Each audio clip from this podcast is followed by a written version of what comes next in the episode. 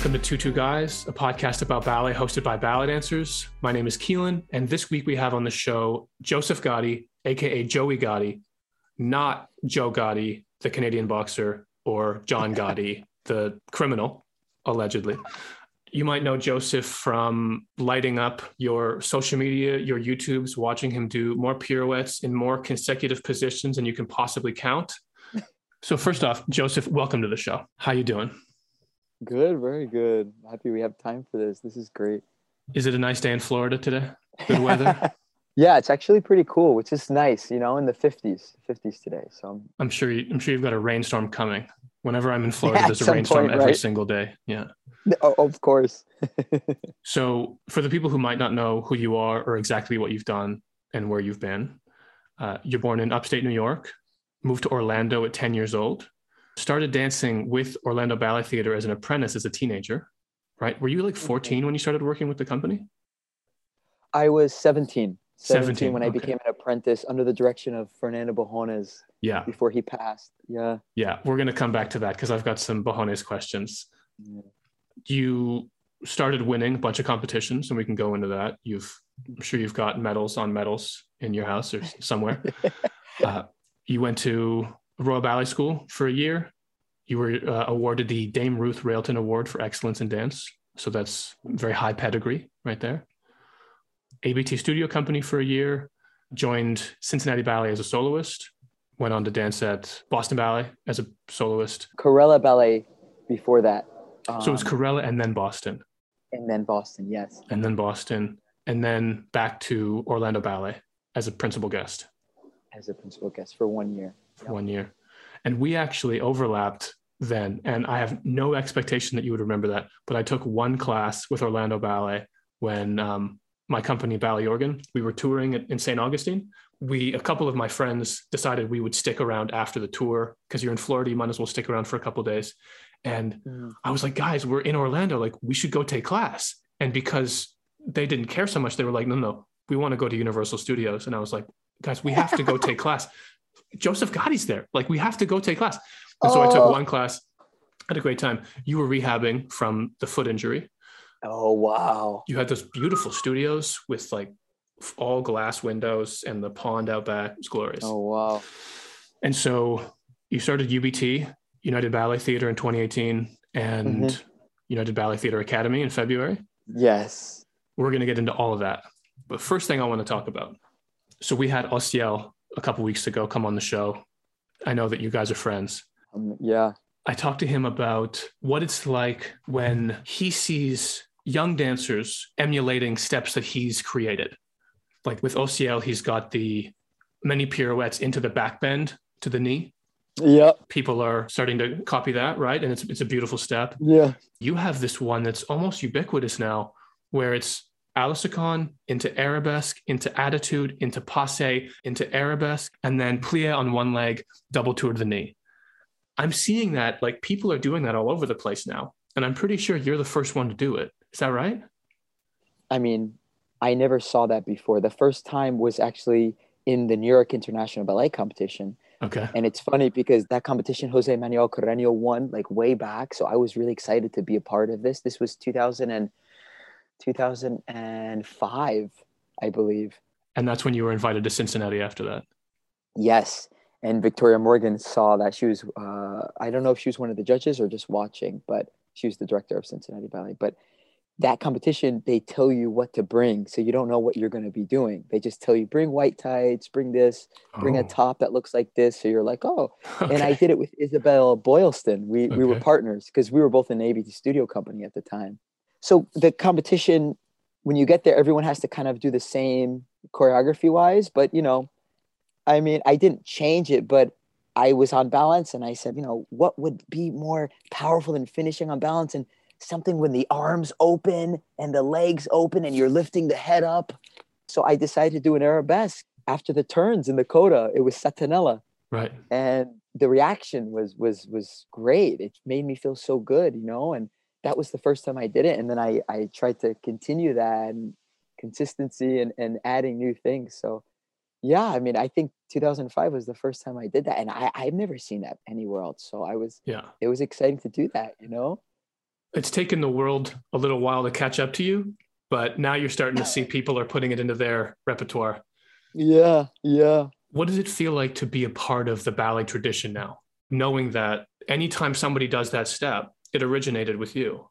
It's it's an incredible feeling, you know. I when I watch that on videos and stuff and I see people, especially when people actually acknowledge you, that really makes it makes it really warm and, and understanding like they did their research, you know, and they they've been inspired by something that you're doing correct. So I I love that, you know.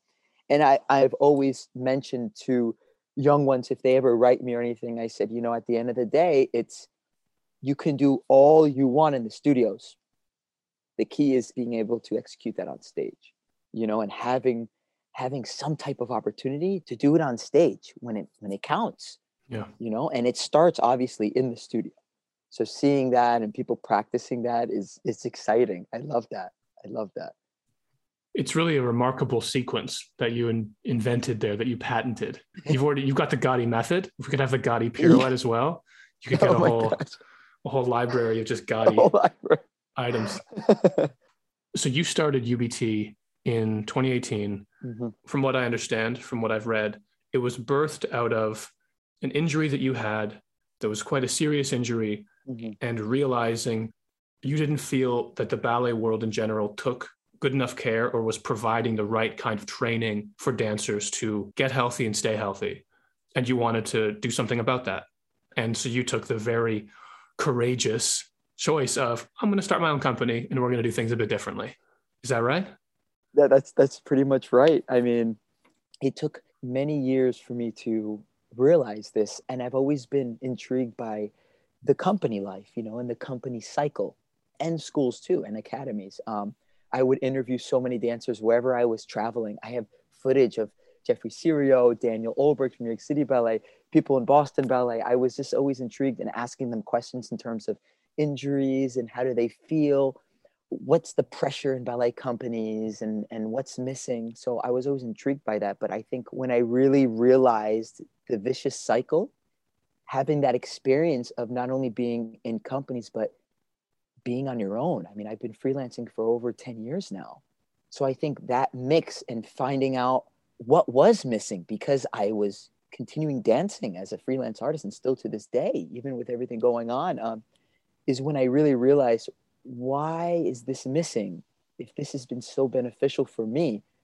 and maybe it's beneficial for others too because then at the end of the day, you know, we're artists, but we're athletes as well. And you rarely hear anything like that. And I think slowly people realize that and they say the word, yeah, we're athletes, but are you actually training like an athlete as well and mm-hmm. caring for your bodies as an athlete?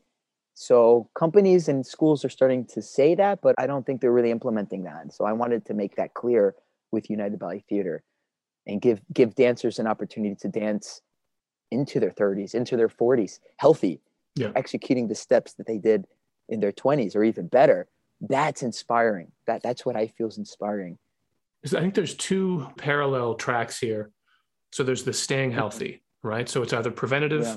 which is great or it's once somebody is injured getting them back in shape getting them back healthy on stage as soon as possible in a really smart comprehensive mm-hmm. way mm-hmm. so that's track one and i think that's the part that companies kind of max out at is maybe they'll think, oh yeah, okay, let's get an in-house physio or let's have some Pilates equipment so that you know we can prevent injuries, all that. There's the step further, which is what if we approach this the way that teams do, like uh, soccer teams, the Premier League, yeah, uh, NBA course. teams, uh, Any hockey teams. Yeah. Any organization that's success is founded on the health of its athletes and the performance of its athletes. All of these teams have trainers, have equipment, have sports scientists working with them. And I understand they have a higher budget because, you know, course, ticket yeah. sales and sponsorship, all that. But the point is, if we want to be dancing into our late years and having a healthy company full of a strong corps de ballet who isn't constantly getting injured when they're changing rep, why don't we mimic what the teams are doing? Right. Exactly. Those teams have a lot at stake here because they are yeah. billion dollar franchises. Shouldn't we be trying to do everything they're doing? so when I see what you're doing and I see the videos of your dancers practicing on things like the Vertimax, I just think this is so obvious. I couldn't agree with you more, man. Really. And really quick, going back to what you said, like the physio and the companies and things like that that they bring in. What I realize is that a lot of these big comp, especially big companies, have really wonderful facilities, you know. But it's really funny because majority of the time, when I see a dancer in there, is only when they're rehabbing from injury. You, do you see what I'm saying? Yeah. It's not other than that. There's nothing else. So they're either in rehearsals or they're in that beautiful facility that they have of, you know, bikes and, and ellipticals and, and Pilates reformers. They're in there when they're rehabilitating from an injury. Why is that? Yeah. Why can't that be used in a more balanced schedule for the dancers? Because at the end of the day, I've tried, I've tried the other way. You know, I've tried rehearsing, you know, six to eight hour days. And my mentality was, oh, I'm going to go to the gym after no matter what. I imploded. That didn't work. I, I got beat up. There just wasn't a balance no matter what because of the cycle, you know. And then at the end of the day, you know, if a principal dancer, if you're done three hours after rehearsal, you know, you might have a huge family and a life, so you're not going to go to the gym. So I'm trying to fix that with UBT and try to enlighten people in terms of what's important and what needs to be implemented in ballet companies for these dancers. And these dancers are loving it. They're, they're really understanding it.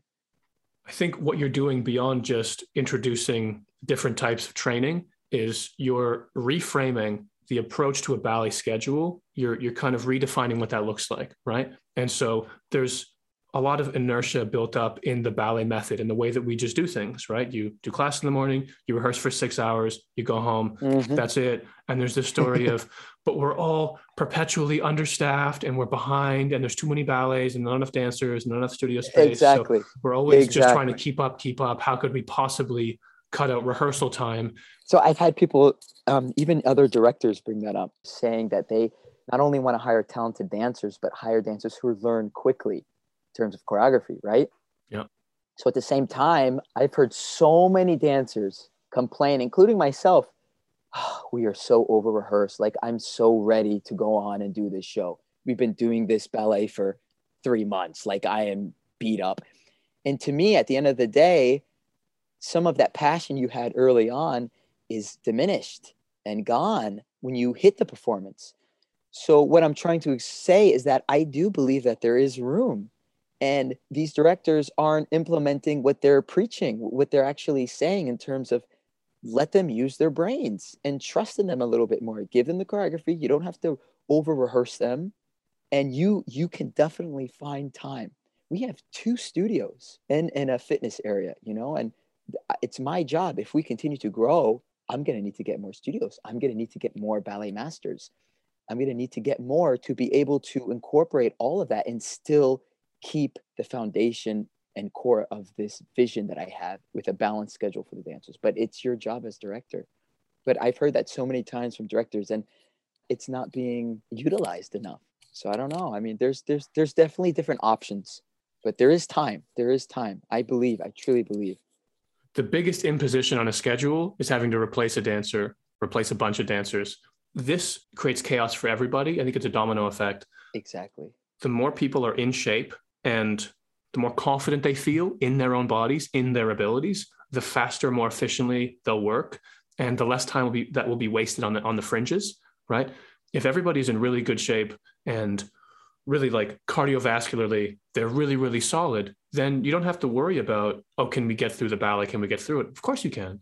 Because yeah. we've been doing sprint training and you know, plyometrics and we know that we're fine and everybody's healthy because we've been addressing everybody's individual needs. So we've got a healthy company that's in really good shape. And we've learned this about school. Studies have been done that show that you can't actually have somebody sit in a room and just learn math for three hours and keep fresh. Yeah. You, you run out yeah. at some point of brain power, exactly. but sw- you could, they can do something different. And so if you've got a dedicated chunk of rehearsal time and then a break, and then you come in and you don't have to learn rep, you're just training your body and you have somebody who knows exactly what you need and it's specialized for what you need then mm-hmm. you're so much more efficient. You're using the same amount of time way more efficiently. So i'm 100% on board. And i'll even come out and say i think 10 to 20 years i think this is going to become the norm. I would want to say 10 years but ballet has a lot of old history, a lot of old people who might not want to shift. But I'm telling you, this is the direction things are moving. And I think it's mm-hmm. obvious that things are moving this way because you look at all of the organizations that rely on their athletes being healthy. This is what they're doing. So once exactly. ballet companies realize this is necessary, we just need to raise a bit more money so we can get a couple more machines, get one person in here who's a trainer who's qualified for this. Exactly. I think it's going to revolutionize the art form. I, I couldn't agree with you more, man. You just you said it perfectly. Really, it's just a question of when and and and how. And again, you know, I've had physical therapists tell me too, like have agreed with me on on the stuff that I'm doing. And but these companies, it's it's worked their cycle has worked for so long and, and and people are afraid to change that because it's worked to a certain point obviously you know apart from the dancer's health aspect but business side it's worked but there's a lot more that needs to be worked and that's exactly what we're talking about beyond just keeping the dancers healthy i believe this type of approach is how you get the most out of your dancers 100% i think the two biggest things that have benefited me in my career were really good physio and really good coaching. Exactly. Without those two, I would be, you know, too injured to dance and I wouldn't be a very good dancer. Yeah. You're approaching both of those things, getting people stronger, getting them individual attention, keeping them healthy. So much respect. And the fact that you started this and you didn't even have a history of being a director is like very impressive. I appreciate it. And I really thank you. Why don't you walk us through the Gatti method as you have developed it so far? let us know what that is because I know there's I know there's like machines involved, there's specific tools, and there's a schedule that's different. So why don't you walk yes. us through those? So again, I mean, this is so new, but I want to have this copyright. I want to have athletes of art as well because I feel like it's been very beneficial for the dancers. So again, like you said about athletes trying to find a balance and days where it's not only about rehearsals and doing run throughs and choreography. So we have two days a week, Gatti method days. And those days, we may still have rehearsals, but these dancers are not obligated to do them full out. It's more for the head. Um, there's also options for dancers to, if it's the end of the day, they don't need to wear their pointe shoes, they don't have to. I give them these options tailored to each individual dancer on what their weight is during that day in terms of rehearsal. So those two days of the Gatti method, they focus more on their bodies, like you were saying. So we implement whether it's a Pilates class, certified Pilates instructor, or we do the Vertimax. I'm certified in the Vertimax, or we bring in a conditioning, you know, uh, a cross trainer that I've worked with a couple times, who's fantastic. We have a couple different ones who teach. Sometimes it'll be in person, sometimes through Zoom. So those two days, we incorporate one of those classes for those dancers. Um, at the moment, we have professionals, we have trainees, so sometimes we'll split up those classes so it's not too full so we focus on actually tailoring to each individual dancer on his or her needs in terms of what they're preparing for in their upcoming performances. So if somebody's weak in jumps, we put them on the Vertimax and we focus on their transition from the plie into the push off, things like that, strengthening certain areas, whether it's the soleus and the calf muscle or toe strength, making sure that they're improving. I like to call this basically working on dance specific athletic movement. So that's kind of what we focus on when we are doing conditioning on the Vertimax. Cross training, I'll switch it back and forth. Cross training will be just basically prioritizing athletic movement, which would be, you know, just cardio and, and you know, explosive movements like high intensity interval training, stuff like that. Exactly. Yeah. Whether it's burpees or box jumps or strengthening the hamstrings things like that. So those will be different. That's the difference between obviously what some people don't know is, you know, conditioning compared to cross training. Conditioning is more for what your sport is, so to say. So as dancers, it's I like to call rotational athletes. We're rotational athletes. So we work a lot on rotation, whether we use the Vertimax in terms of doing dance specific athletic movements, things like that. And then we'll do another class of, of the Vertimax on cross training, like what you said. So it's been really beneficial. So those are the days that I've implemented for the company. And even when choreographers come in, that is something that these choreographers have to be notified. You can't have a choreographer come in and say, okay, we're going to do run throughs all week. Yeah. And then dancers are like, well, this is actually protecting the dancers. It's kind of like an AGMA, but I think it's a little bit more for the dancers health wise, you know, not just having a five minute break between each rehearsal. A five minute break where you have to go to another studio and change your shoes and eat. And, exactly.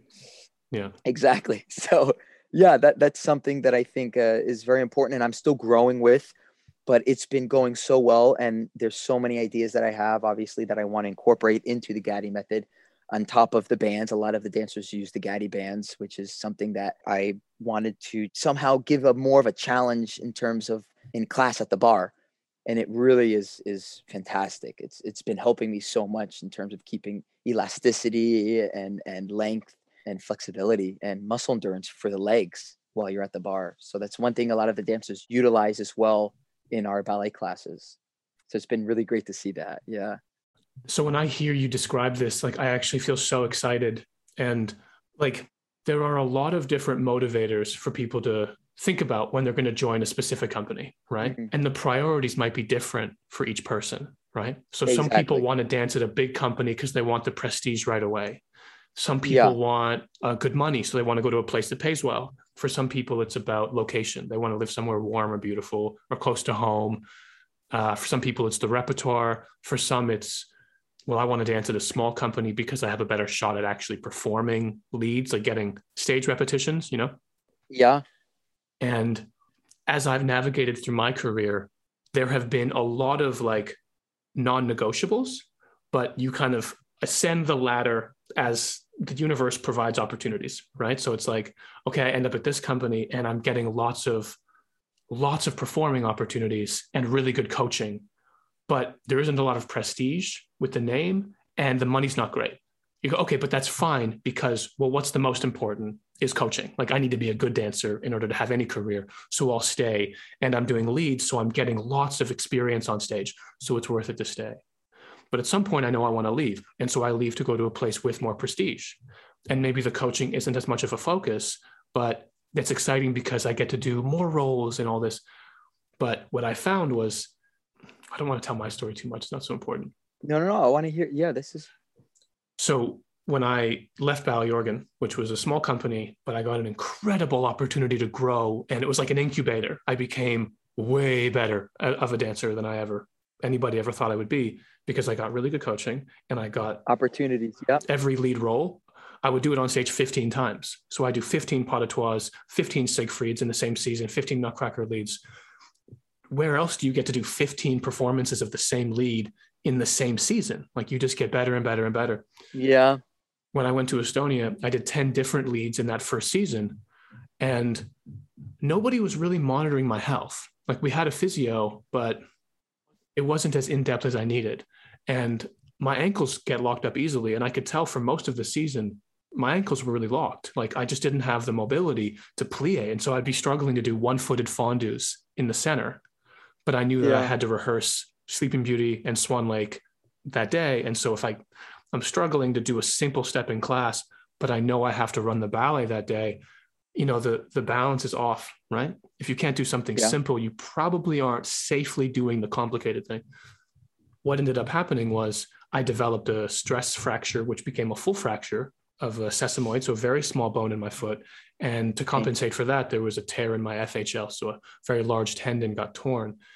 And i had to take off a lot of time so it was an amazing process i got to do all of these roles and it was really really fun and uh, really challenging but the piece that was missing was the longevity, like the focus longevity. that kept me healthy. Right. And so when I hear you talk about the way that you're running your company, I think, oh God, like if I were a young person looking for a job now with all of the information I have, I'd be thinking, oh, well, my health is the most important thing. Because if you're not healthy, you're not performing. And if you're not healthy, exactly. the company doesn't want to keep you around. So you're not mm-hmm. likely to even be employed. And so I would be just thrilled. Like if I'm a young person listening to this podcast, I'm adding UBT to my audition list like immediately. Because to go to a place where I know my safety and well-being is the priority is what I need to know that I'm gonna be able to stay there long term and have a healthy career.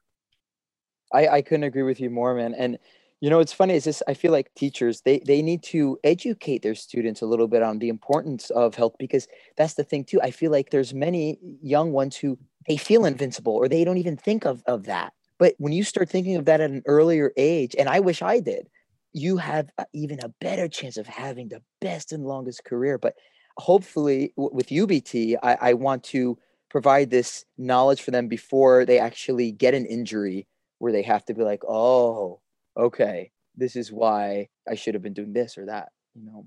So let's talk a little bit about UBT and UBTA. You are the founder, director, teacher, and principal dancer at UBT. That's a lot of hats to wear. Like there must have been a moment where you were sitting at home and you thought, like, yeah, I'm gonna do it. I'm gonna start a company. that's a really brave thing. Like that's almost like ludicrous as an idea, you know, like the fact that it's working is remarkable. That's a testament to you. But what was the moment? What was the the process of deciding that? And and specifically, like, yeah, what gave you the confidence that you could pull that off? To be honest, I think it I felt like it formed slowly, which was nice because in the beginning, um, it started out as a summer company. I was freelancing. I had that year as a guest with Orlando Ballet, and they they beat me up and broke me down. To be truthful with you and transparent, I was shocked how they treated the dancers. To be honest, when I went as a guest, I wasn't even i was a guest, and just seeing how I you know it doesn't matter the director's gone there, but I know you met him once, but seeing him how he treated and worked with the dancers was very unprofessional.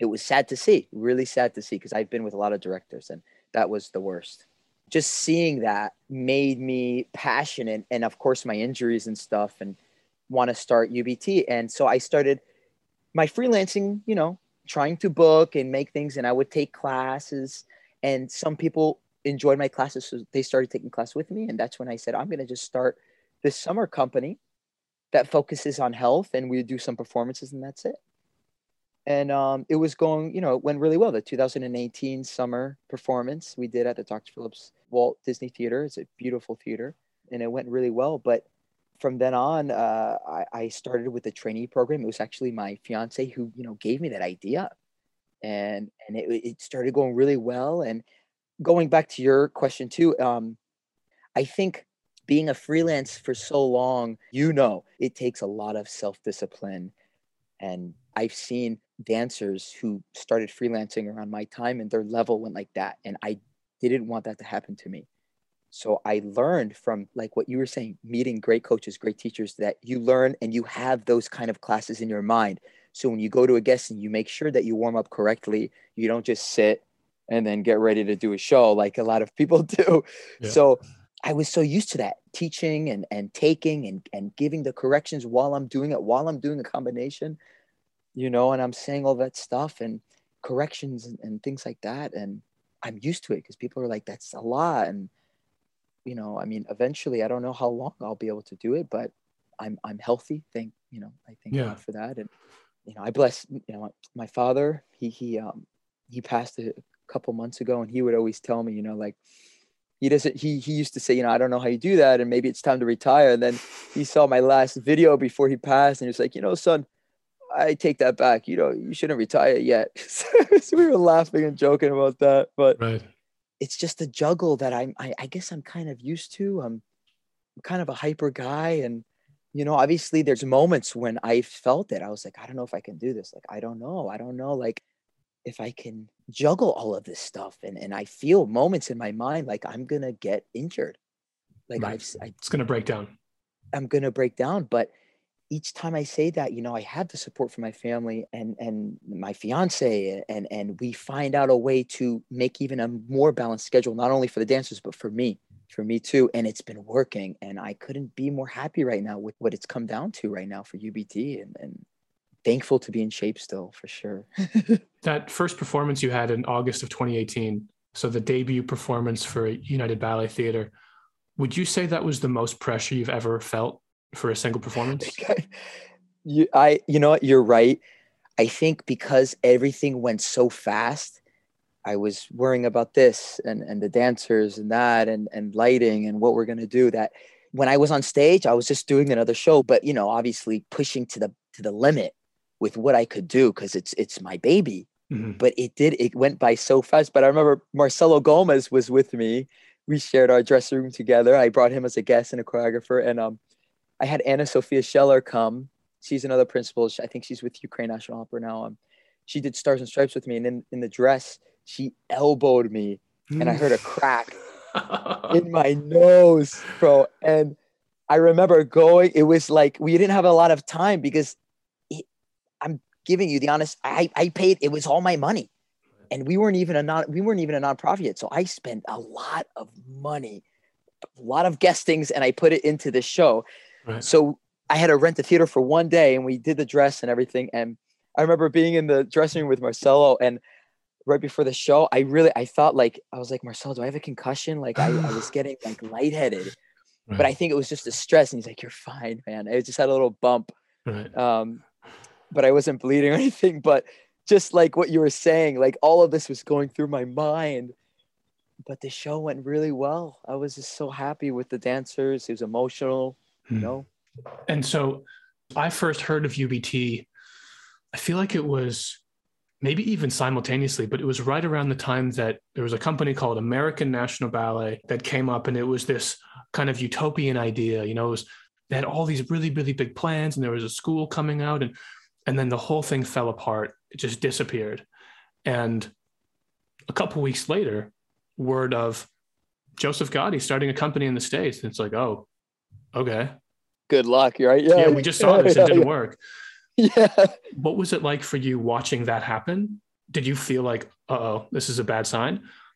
Yeah, there wasn't a connection, to be honest. I mean, and I even, you know, I've known Rasta Thomas for a while, and I know that he was, I think, going to be the director there. But I think I remember him saying that he never was truly asked or something. So I think there was just a huge miscommunication in terms of whoever the board was there at the time. So you know, it's just business, I think, and and Did it make you nervous though? Like seeing that things start and fizzle so quickly, right as you're saying, well, I'm going to do my own thing as well. yeah, Did that give you second thoughts at all? No, it didn't. Um, and I heard about it. I remember hearing about it, and and it was in South Carolina or I think it was in South Carolina. I think it was, South yeah, Carolina. yeah. Richmond or something. Yeah, but it didn't rattle me or anything like that. I think in my mind I was just like, you know, that that's not going to happen to us. That's not going to happen to us. And to be honest, I'm really fortunate to have been a part of a company that started from the ground up. Yeah. Angel Corella's company in Spain. And I, I was a dancer, but I did witness some of the behind the scenes stuff, you know, and having a small team or having, you know, the, the family involved too, which is not always the best, you know, and things like that. And um, seeing a company start from the ground up, again, that's that's completely different than walking into an organization and saying, I'm the director. And I'm not saying that's easy. I it, it's all insane and tough work, but starting something from nothing is is different and i just went along with what i had and i continued to build on it and improve on mistake trial and error but thankfully those errors haven't been horrible Mhm. you know where it stopped me i wanted to continue to grow in this and and it's a fight and a passion you have and a belief in terms of everything that i experienced in my career that i wanted to do better for these dancers in the canon of dance in the world of dance but yeah it didn't bother me when i when i saw that just more opportunity for us i guess Sure. Yeah. Um, Yeah. One less company to compete with you. yeah i mean i don't know what their whole philosophy was i mean i, I don't know I'm glad to see yours is working out. Really, really glad. It. you mentioned that when you freelance, keeping your level up is different. It's a different kind of undertaking than when you're in a company and you've got class built in, you've got coaches who watch you, you know, every day. And I'm not calling myself an expert on Joseph Gatti's dancing. That you can, you're the expert. But what I've seen recently, like you're working on Nutcracker right now, and what I'm watching looks to me to be the cleanest and most polished I've ever seen you look. It looks to me like thank you because there's all different types of good dancing. You know, there's so, so many things that you would look at and go, oh, that's really impressive. You know, really Yeah, huge splits tricks. and many pirouettes. Exactly. And sometimes you just look at quality and you go, oh, you know, it was simple. The step was simple, but the quality was beautiful. But I've had some really great coaching. And so I've been able to see what is the magic behind it? Like, what is the science? Right. And I think what we're going for is let's say you dance for a minute and you do 100 steps in a minute, right? Which is realistic, like 100 different movements in a minute. Yeah. The goal is to make all of those as good as they can be, but you have to approach it sequentially, right? So if you can barely stand on your legs, well, that's the first goal. And you and you build and you Yeah. build, right?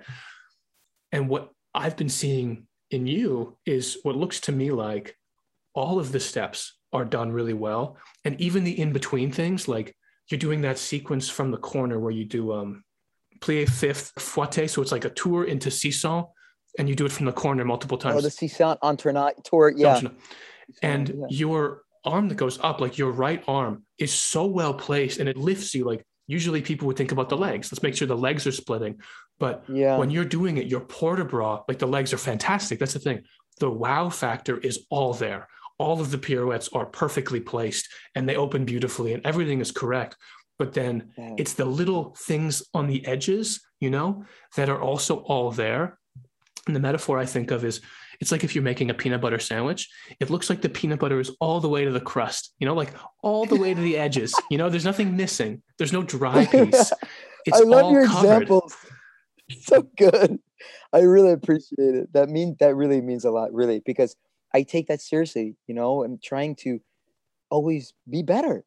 And I think what you it's great what you said. And and I think one of the reasons is I'm I'm always open to listen to whoever has something to tell me, whether it's good or bad. I have teachers that I've I've worked with um, from Dance Open when I won my awards in Dance Open who still write me and saying, Hey, I don't know if I like that. Maybe you should Right. do this. Thank you so much. Like it's not offensive to me to have somebody write and say, Hey, you know, I don't I don't like that. Like maybe you should try this or do this as a teacher. And I'm always listening. So I'm trying to keep my ears open and listen to whoever has anything to say. And anybody, any dancer in my company. I mean, they're afraid to tell me, but sometimes if like my fiance who would say, "Uh, great. So I think that's important too in terms of what you said, and I, I greatly appreciate that. Really, like that. That means a lot because I, I, like I said, I take it seriously, and I want to show, especially the the people out there who've had injuries and the young ones that you can still be at a high level when you're in your 30s or 40s. You know, so I I really appreciate that. It means a lot.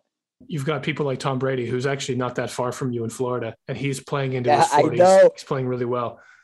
His personal trainer follows me, so it's been an honor. There we go. Alex okay. He's fantastic, and he'll always support. He'll be like, "Great work, Joey," and he's great, man. I love that. Just keep drinking that kale juice, keep Yeah, cryo chambering, getting good sleep. Yeah, exactly. It's so true. It's so true. What was the inspiration for the arm sleeves? Are you a big Allen Iverson fan? Because you're the only ballet dancer I know who's consistently rocking the arm sleeves. Okay, so I'm gonna be very honest with you. Just like you, I love sports.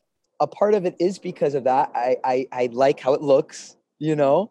But there's a few reasons for that. And one of the reasons is sometimes I'll wear them under my sleeves with costumes because when I do fast a turns, all the blood rushes to my hands and I it can create little blood vessel pops if I go too fast. So it's kind of stopped that a little bit when I wear the arm sleeves. And then the other thing is this is funny because people would say, for example, Michael Jackson, why did he wear tape on his fingers? Well, one of the reasons which people still make fun of him today and they didn't really notice is that he actually had vitiligo. I have vitiligo. I it's it's a skin disorder, it's a skin disease they say and if I go to the beach, you could see it much more. It's all over my body, you know, white splotches all over. So when when it started spreading on me, I can't imagine how Michael felt. That's why he had the umbrella because you can get skin cancer easier. So you have to be very careful Right. in the sun. So that's one of the reasons why he started wearing tape on his fingers because he wanted to cover it. So that's one of the reasons I've, to be honest, I've worn my arm sleeves because I wanted to cover my vitiligo. Okay. It's all over my arms.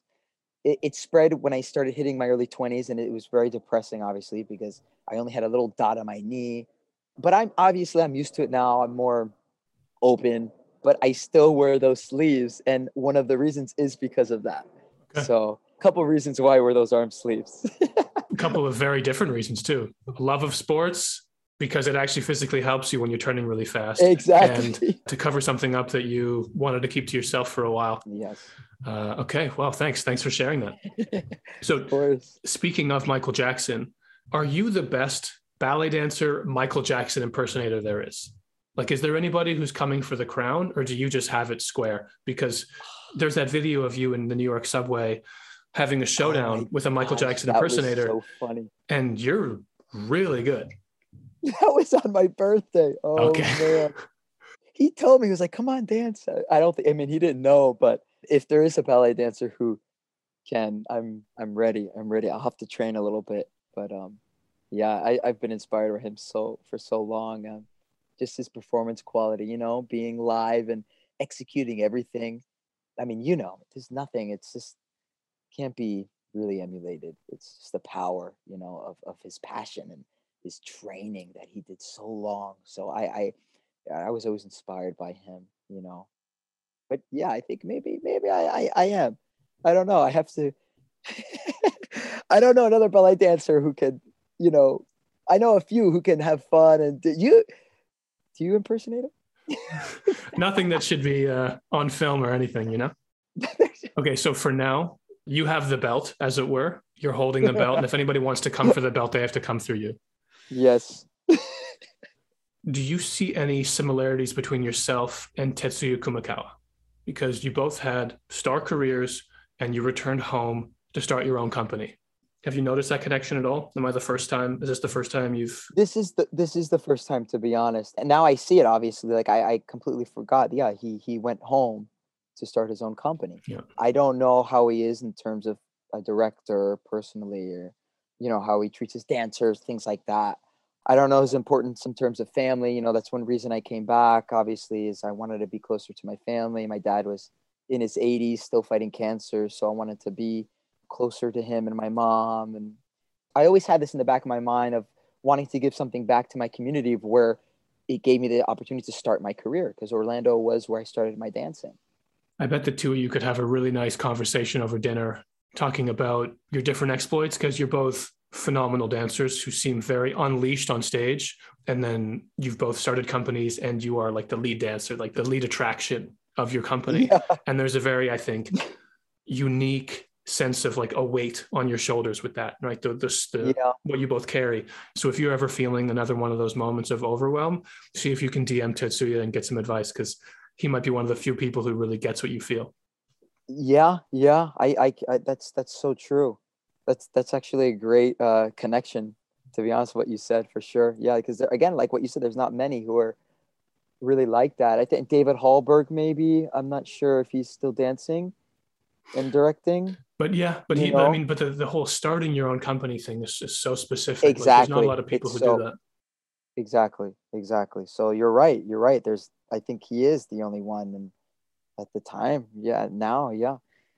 So I heard through the grapevine that you have a method for taping your feet and it helps you turn. Do you want to Yeah. tell people at home how to do that? Maybe help them figure out how to turn better? Yeah, yeah. Okay, so it, it's possible that it could help with turns, but it's mainly for the look, to be honest with you. Because the only person that I've seen do something like that, and I've joked with him about it, is Simkin.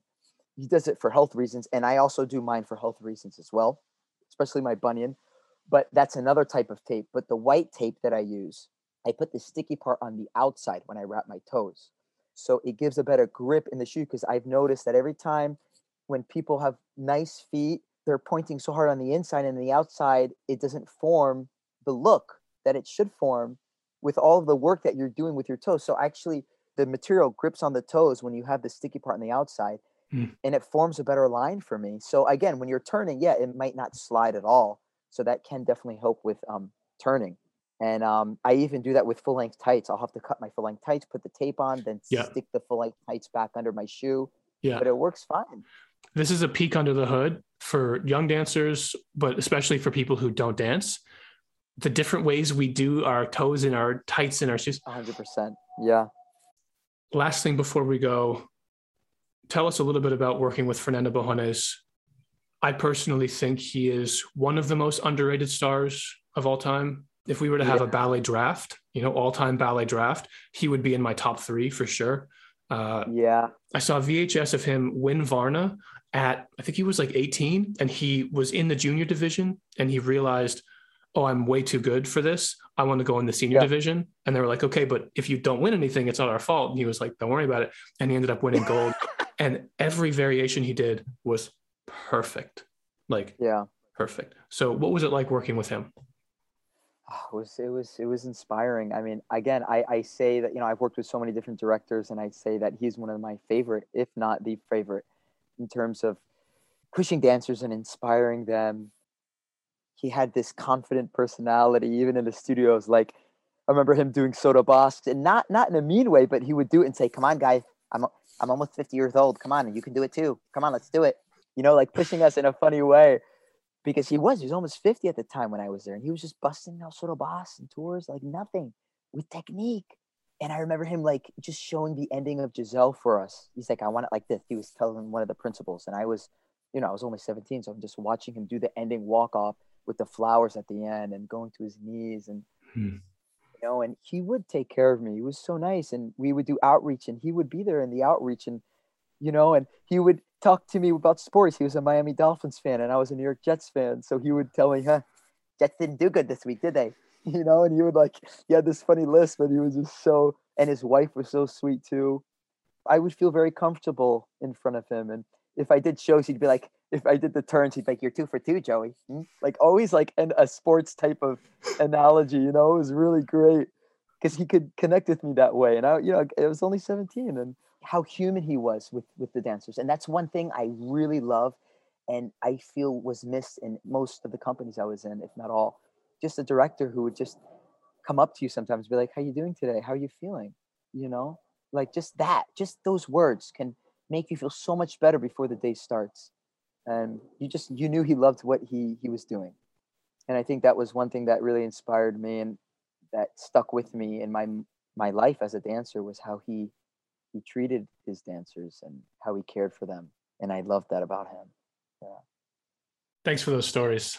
Thanks for that side of him. of course he wasn't happy though when i did the ygp the first it was my first competition and and i remember winning it and throughout the process he would hit me sometimes with smirky comments and i'd just be like ah he's not happy because you know he wanted me to stay Right.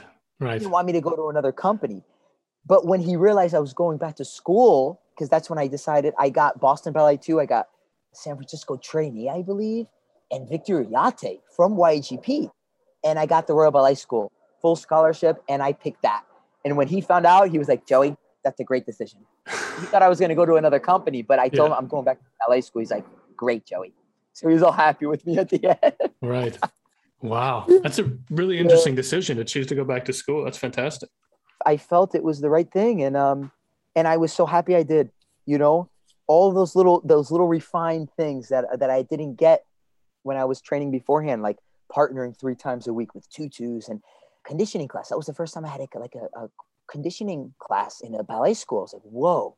Mhm. And then they, they had a class of uh, mental preparation and how to prepare properly if you come late before a show, how you can warm up properly without doing a full ballet class, like what other ways you can fire up certain muscles. And I always kept that with me. I thought that was important. Really cool. Wow. Yeah. Well, people can find us on Instagram and Facebook at Tutu Guys. Email us at tutuguyspod at gmail.com. And they can find you, UBT, and UBTA on Instagram. And if they check the website. Yep. Uh, thank you so much for being here. Thanks for giving me your time. And I hope you have a great uh, Thank rest of your day. It's great what you're doing. I hope these, especially these young ones, can actually listen to these. I think this is great. So it Thanks. really means a lot. Appreciate it. Do you have a sense of belonging anywhere? Dance, Just dance. dance.